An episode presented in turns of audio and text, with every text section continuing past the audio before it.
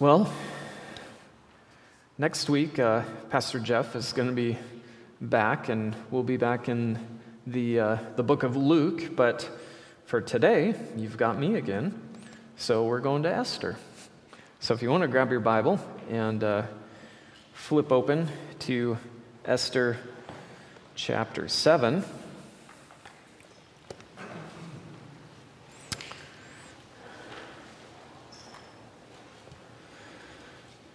I'm going to go ahead and uh, read chapter 7 and into the first couple verses of, of chapter 8.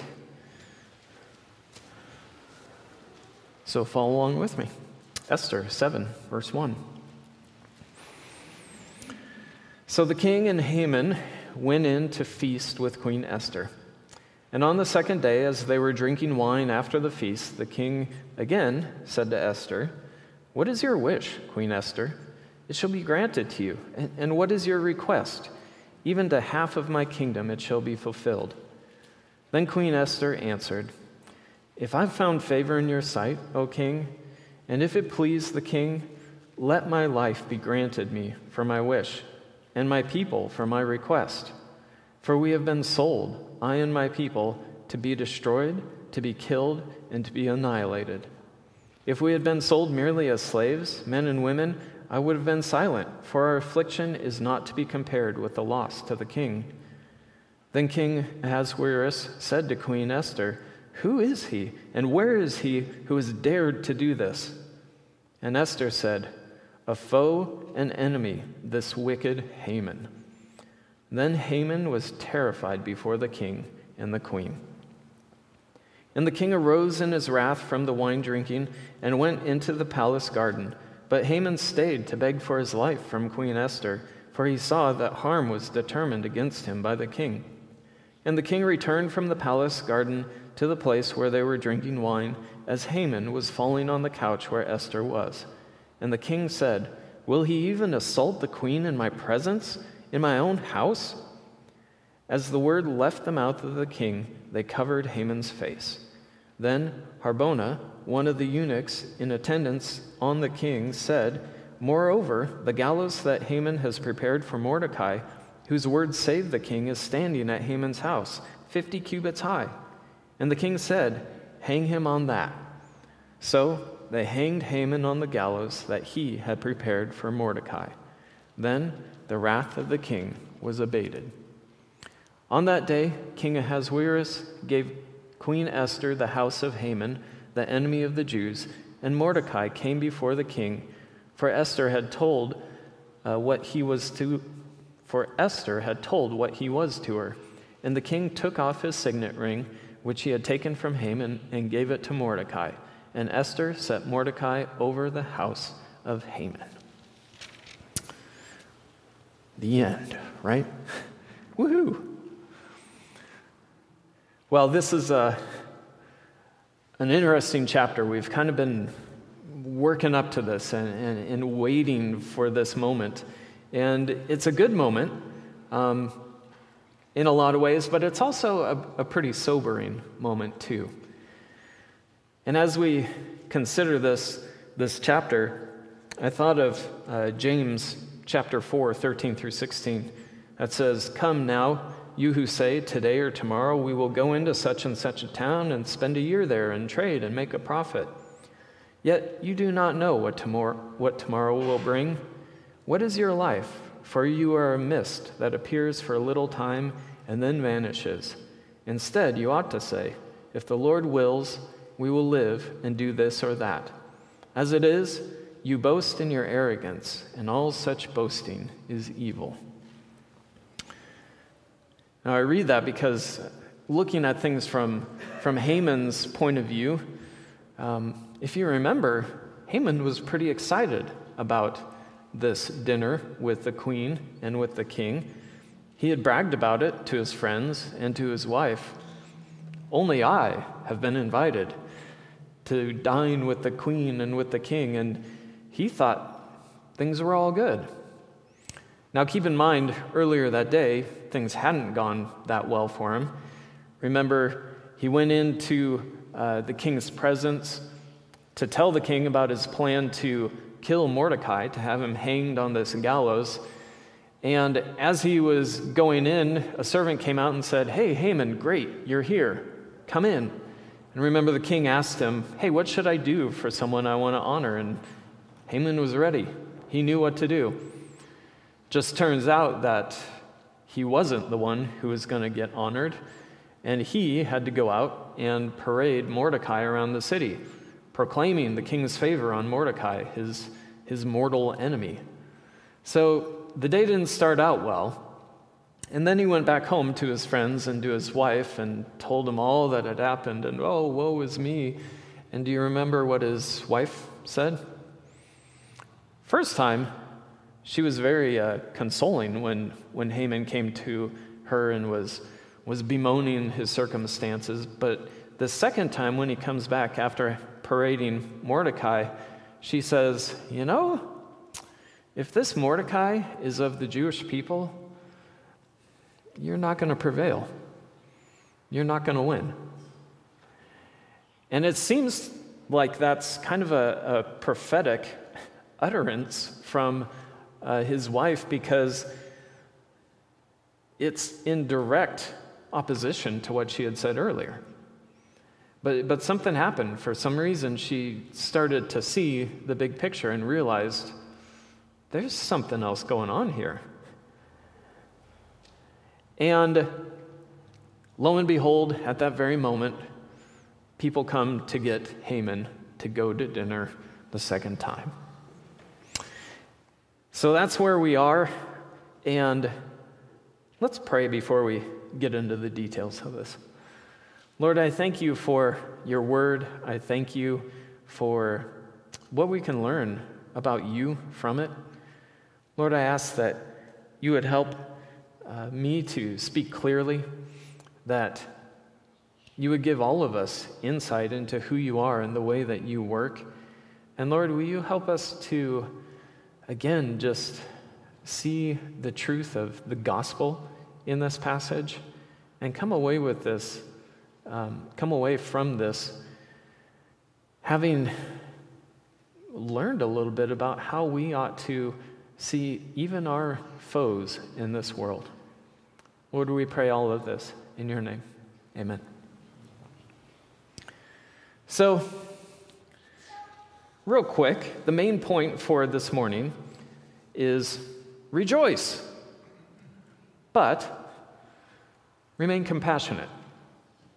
There's a lot to rejoice about in this chapter in terms of uh, the Jews being saved, things going well for Esther and Mordecai, things going bad for the bad guy Haman. So there's, there's a lot to rejoice about.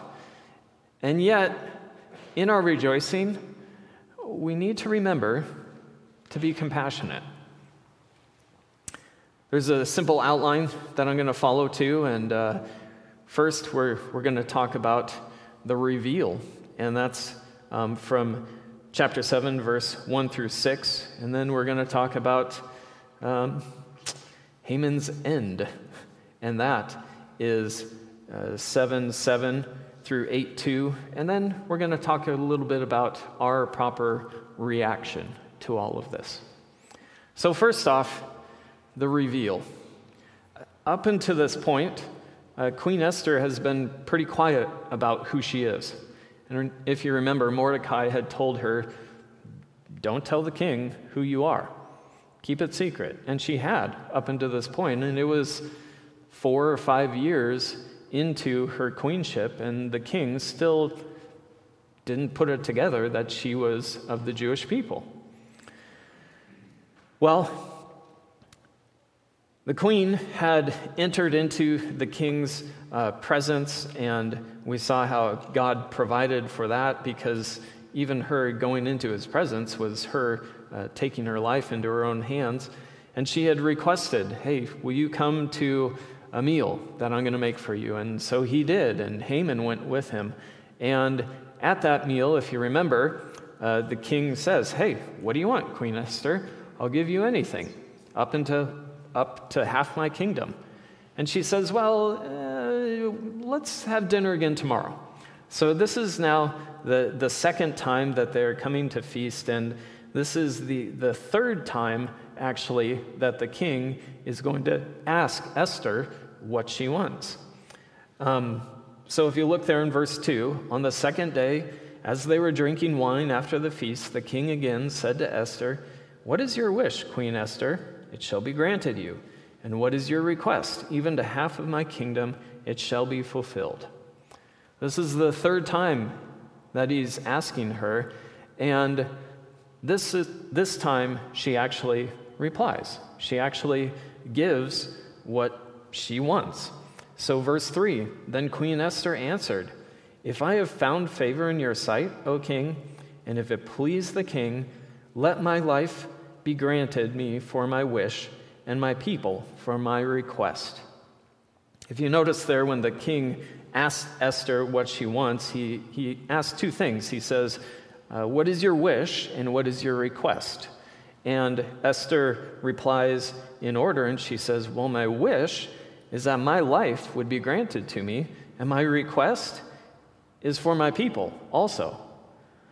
Now, this must have been a startling thing for King Ahasuerus to hear, because as far as he knows, things are going well.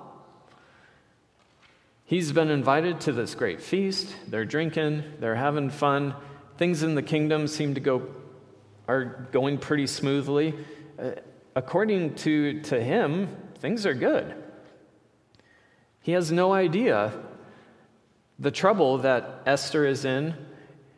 And he really he knows the trouble that the Jewish people are in, but remember, he didn't even ask Haman who the people were that Haman wanted to destroy. And so he's just really kind of oblivious to the fact that this whole people group, the Jews, are under a death sentence. Things are fine. And then he finds out, what? What? Why are you asking me for your life? Someone wants to kill you? And, and not only you, but somebody wants to, to kill your people too? What in the world? Now, for us reading this, we go, well, duh. Come on, King. It's, it's pretty obvious what's going on. But remember, we see things that that he hasn't necessarily seen yet. So Esther makes her, her wish, she makes her request.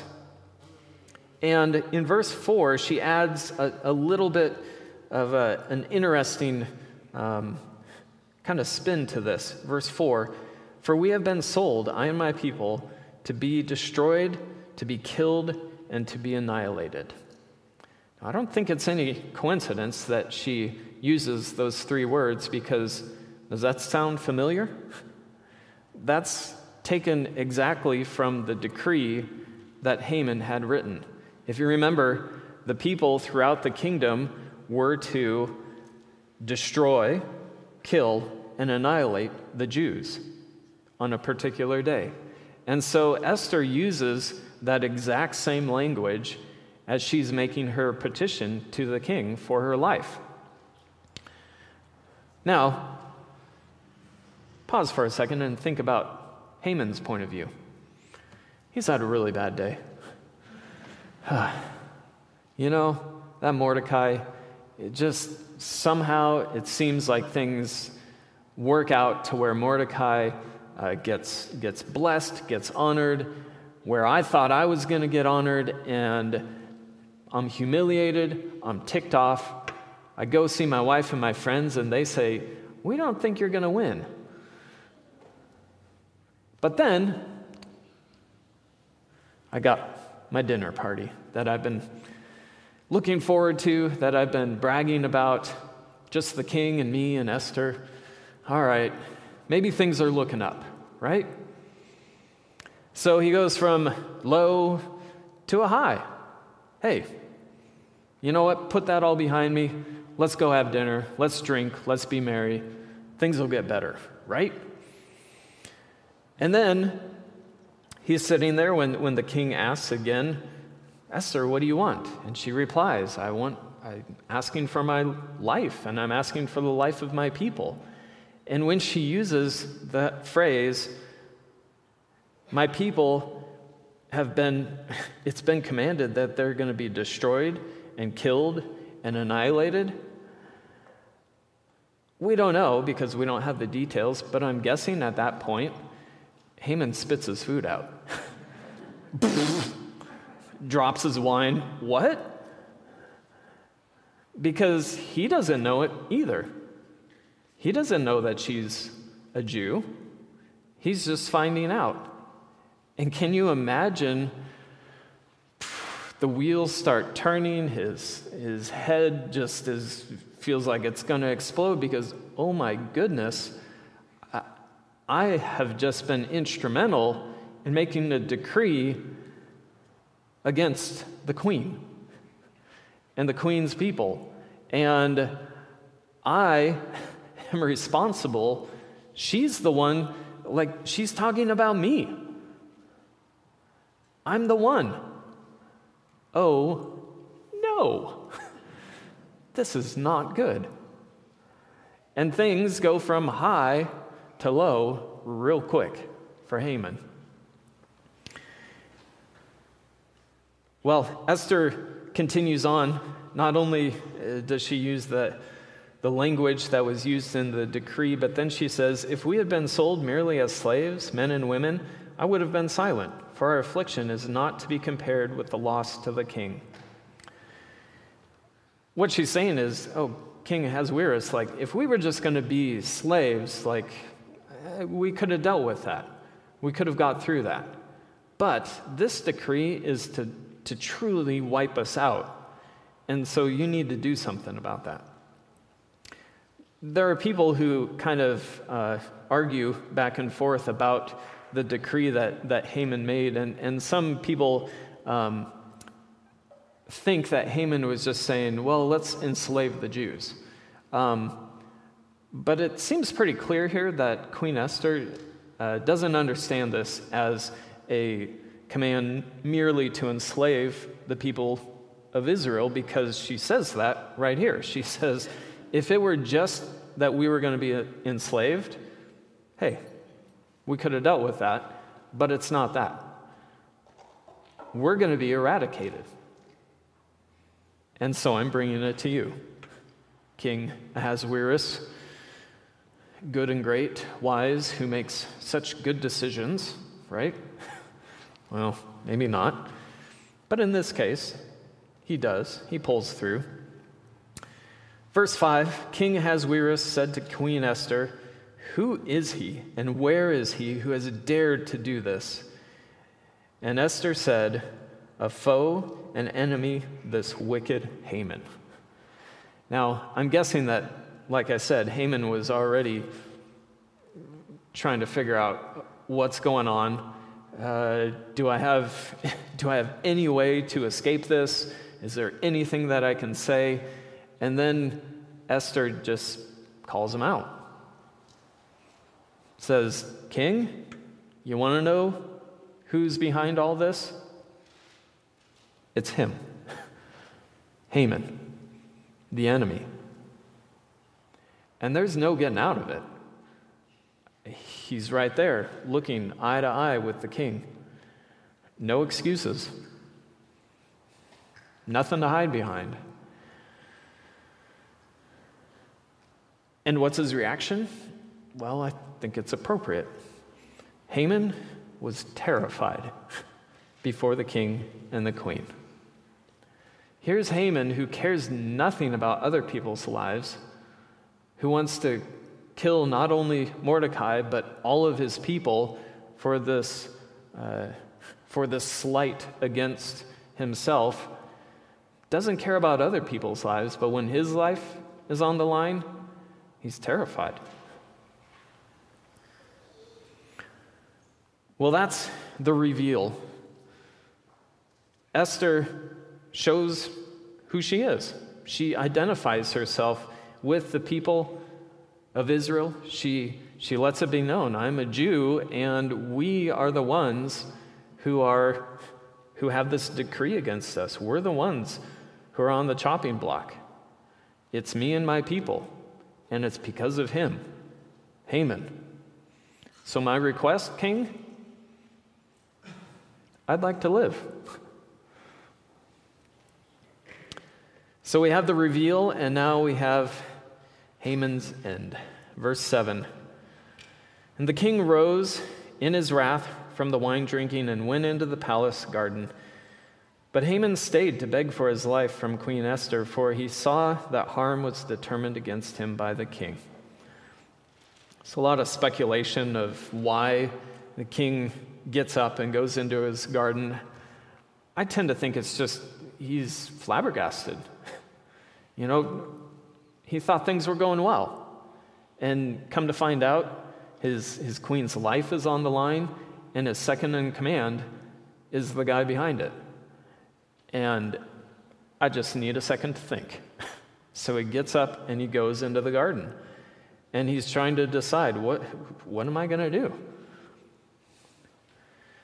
Well, while he's in the garden, it says that Haman stayed to beg for his life. Uh, verse 8 The king returned from the palace garden to the place where they were drinking wine as Haman was falling on the couch where Esther was. Now you can picture this too. It, Haman, uh, he's, what does he do?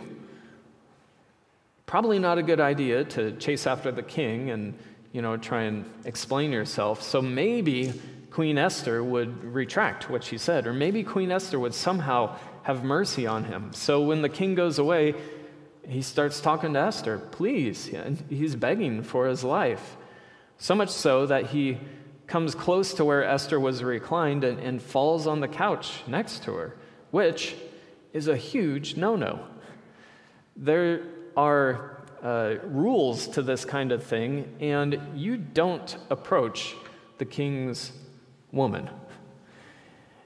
Uh, some of the commentators that, that I was, was reading this week said that there were rules that said you didn't come within seven steps of the queen for any reason because the queen belonged to the king. And here is Haman not only going past that, but he's falling down on the couch right next to her and, and begging for his life. And when the king comes back in, that doesn't look good. The king returned from the palace garden to the place where they were drinking wine as Haman was falling on the couch where Esther was. And the king said, Will he even assault the queen in my presence, in my own house? And as the word left the mouth of the king, they covered Haman's face. See, that was a capital offense. To approach the queen like that, you didn't do it. If you did, that was it. You're gone. And so when the king comes back in, if you can picture this, all of these offenses that Haman is doing, they're just compounding. And now, not only is it he's the one behind uh, wanting to take Queen Esther's life and, and Queen Esther's people, but now he walks in and there he is on the couch right next to Esther, and he says, What are you doing? Are you going to assault the queen right in front of me after what just happened?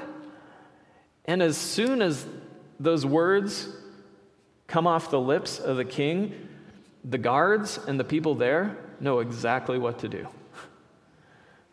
They come over and they cover his head because it's over.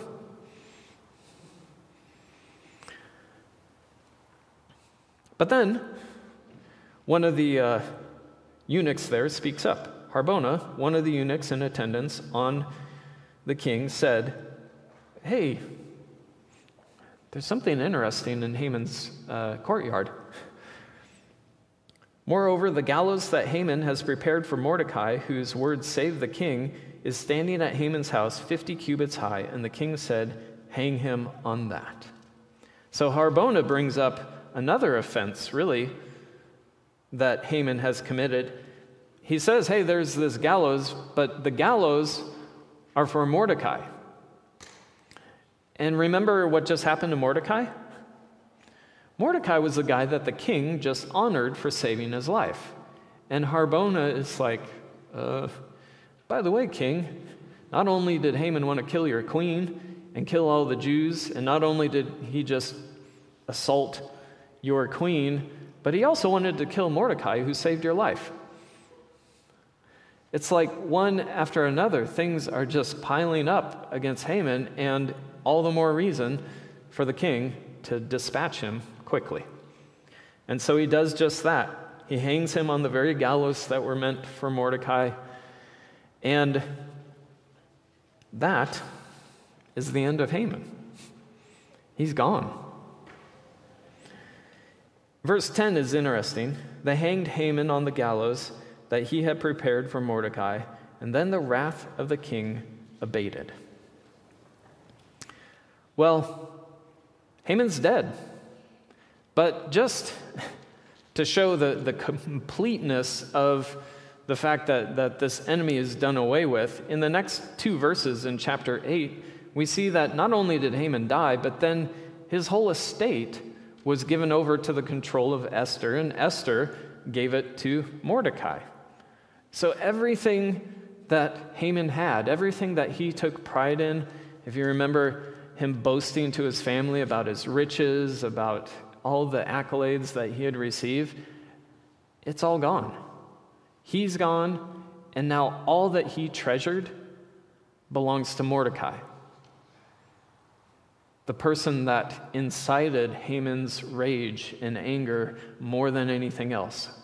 And so we see this, this person of great esteem, according to the world, just being brought down to the very bottom, killed, and all of his belongings given to his enemy.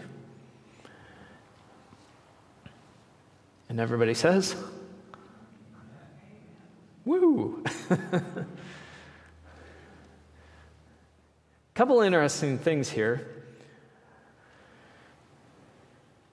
That last verse, verse 10, the wrath of the king abated.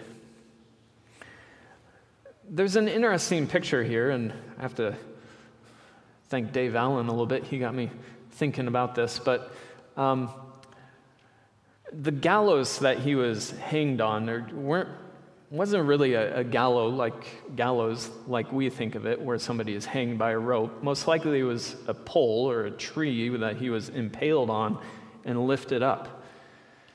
And there's an interesting picture here where Haman is lifted up on this tree, and the wrath of the king is abated.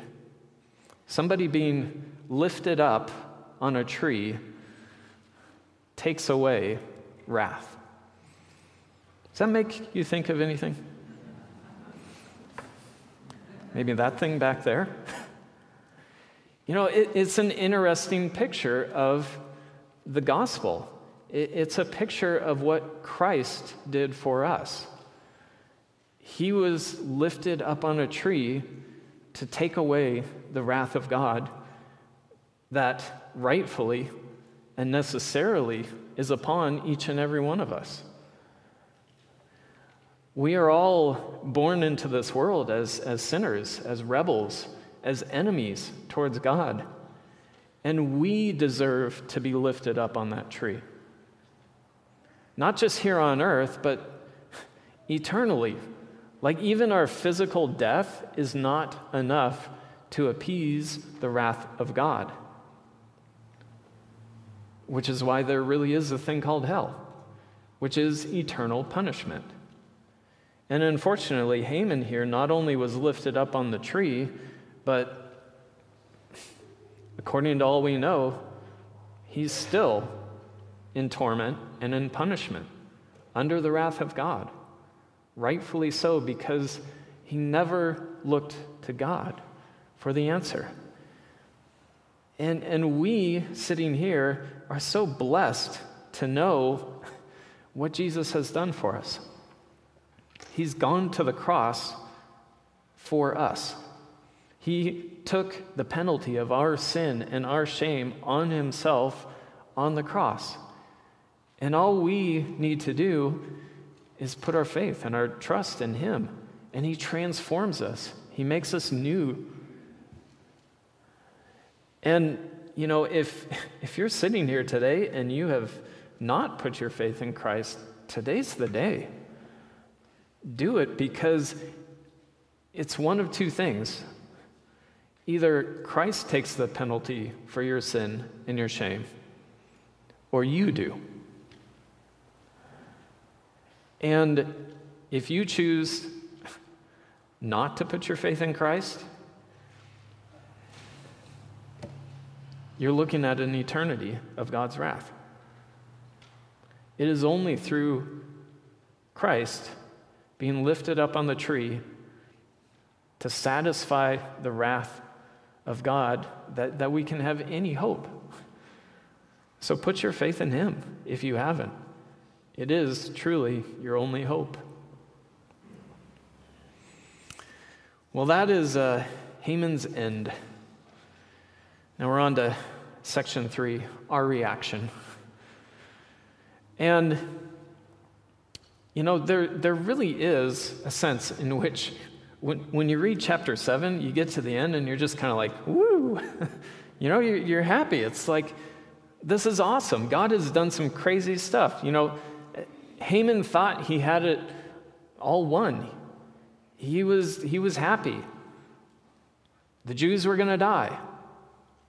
But then God miraculously flipped everything on its head. And the very tree that Haman intended to kill Mordecai on, he ended up hanging on.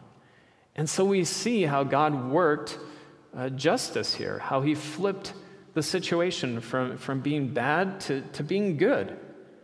Now, there's still a problem. We're still not quite done yet because the decree is still out there to kill the Jews, but we'll, we'll get to that later. But for right now, we, we read this and we go, yes, Haman got what he deserved. And there really is a, a proper way in which we should rejoice when evil is conquered and when good triumphs. And so it is, it's appropriate for us to, to rejoice in situations like this.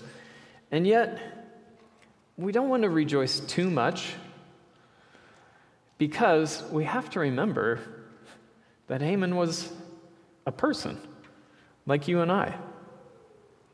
And but for the grace of God, we would be just like him.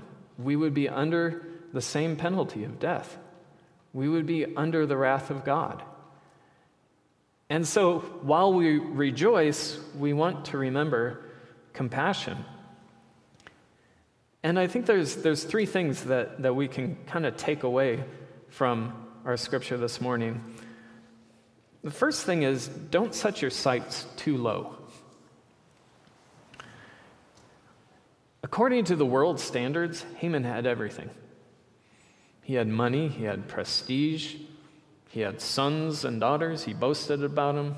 Well, actually, he didn't boast about his daughters, just his sons. That's a whole other story. But he, he had it all, according to the world.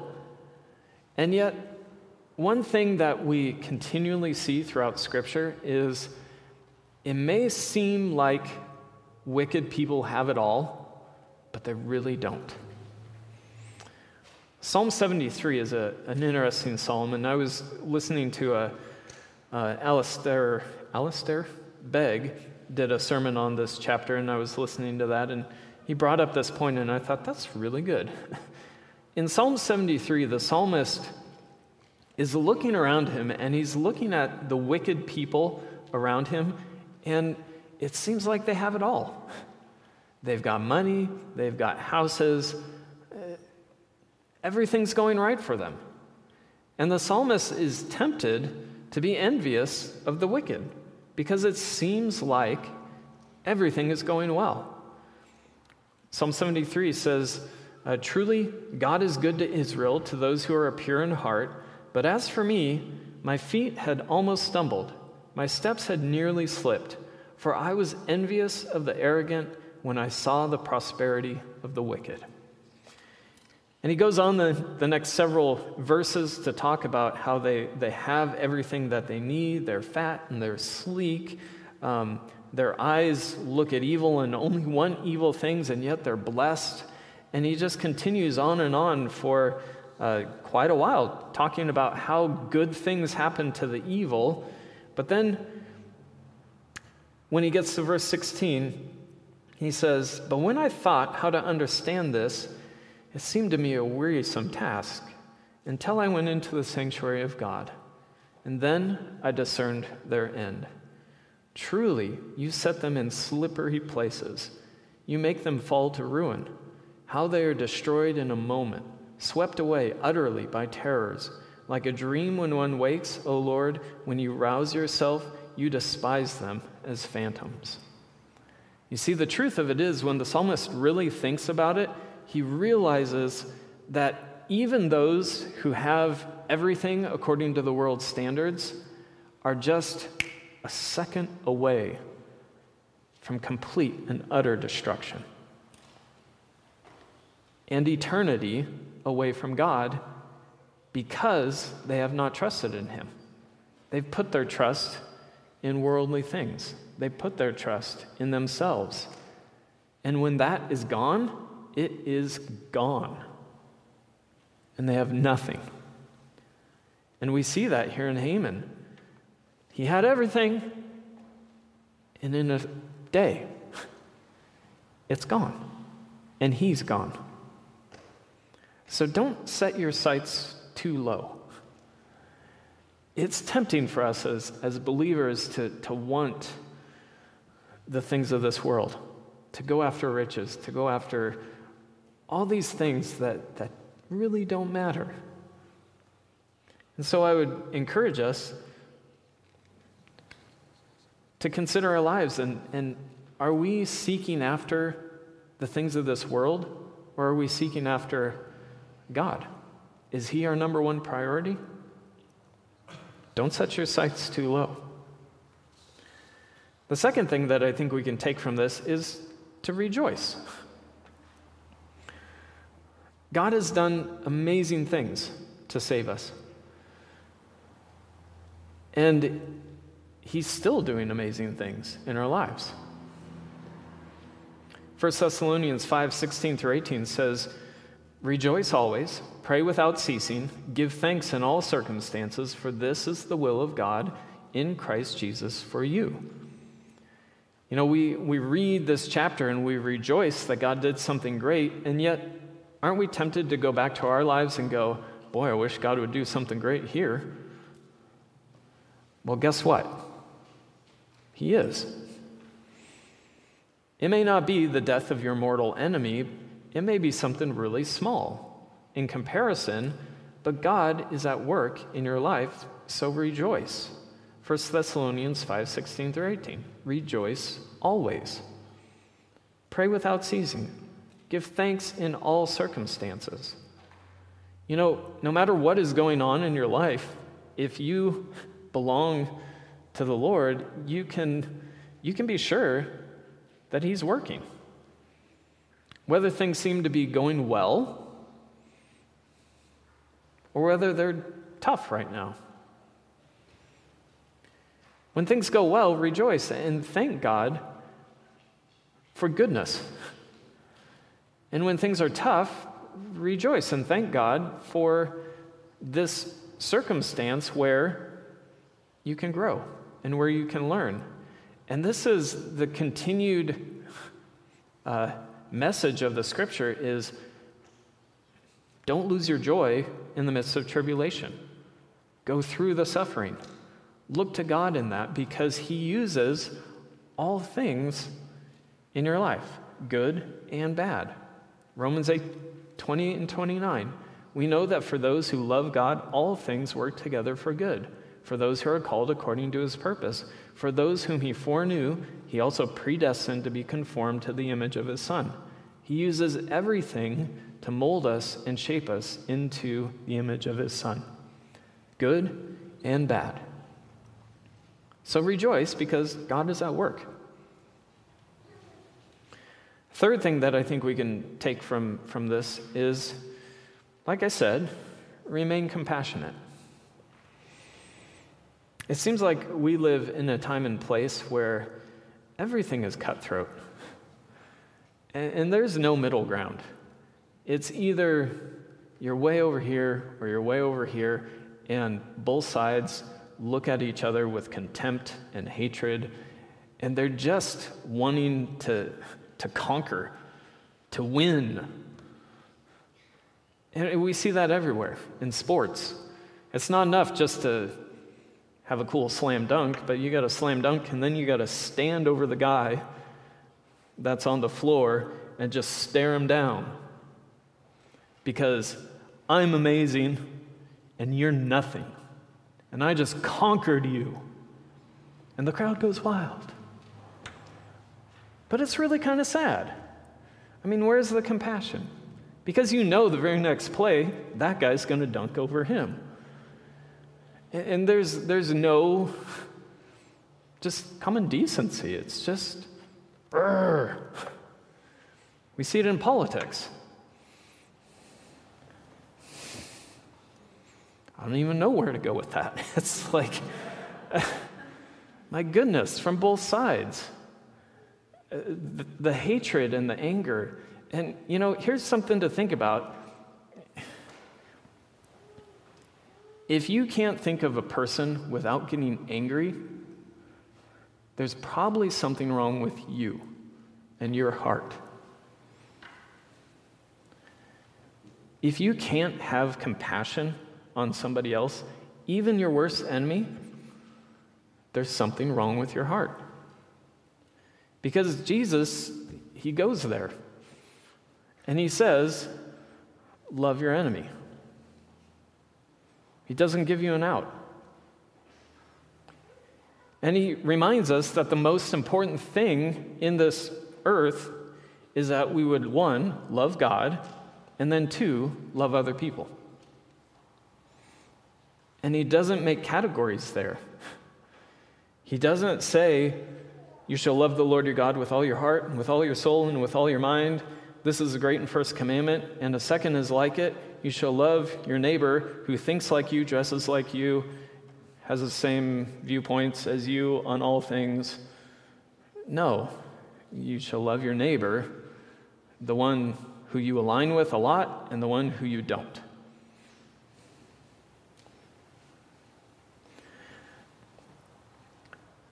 And I bring that up because it's, it's tempting for us in this instance in Esther to just be like, Ha, Haman, you, you horrible person, you're dead, good riddance. And yet, where's the compassion? Because remember the gospel. Who are you but for the grace of God? You are Haman. I am Haman. So, Matthew 5:44, love your enemies and pray for those who persecute you. We have to remember compassion. And think about this. If it was just God's goal to win and to crush his opponents, where do you think that would leave us? Well, if that was his only goal, then we're toast. But no, God is compassionate. He's gracious and He's merciful. Even to us who are rightly under His wrath and are rightly called His enemies, He shows grace. And He shows love and mercy. Ephesians 2 1 through 5 says, And you were dead in your trespasses and sins, in which you once walked, following the course of this world, following the prince of the power of the air, the spirit that is now at work in the sons of disobedience, among whom we all once lived in the passions of our flesh, carrying out the desires of the body and the mind. We were by nature children of wrath, like the rest of mankind. But God, who's rich in mercy, because of the great love with which He loved us, even when we were dead in our trespasses, He made us alive together with Him. By grace, you have been saved.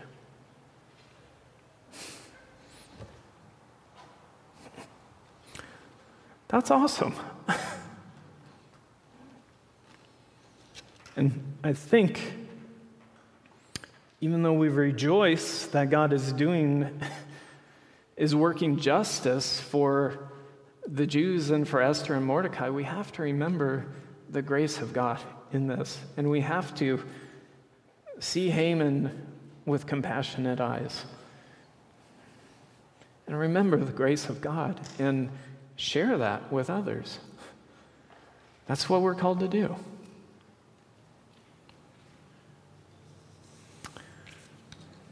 So there you go. Rejoice, but remain compassionate. Let's pray. Lord, thank you for this day. Thank you for the chance that we've had to, to look at your word. Thank you for your grace towards us. And Lord, I, I hope that, um, that you will help us to rejoice always in the work that you're doing in our lives. Lord, help us to see it. Help us to proclaim it to others.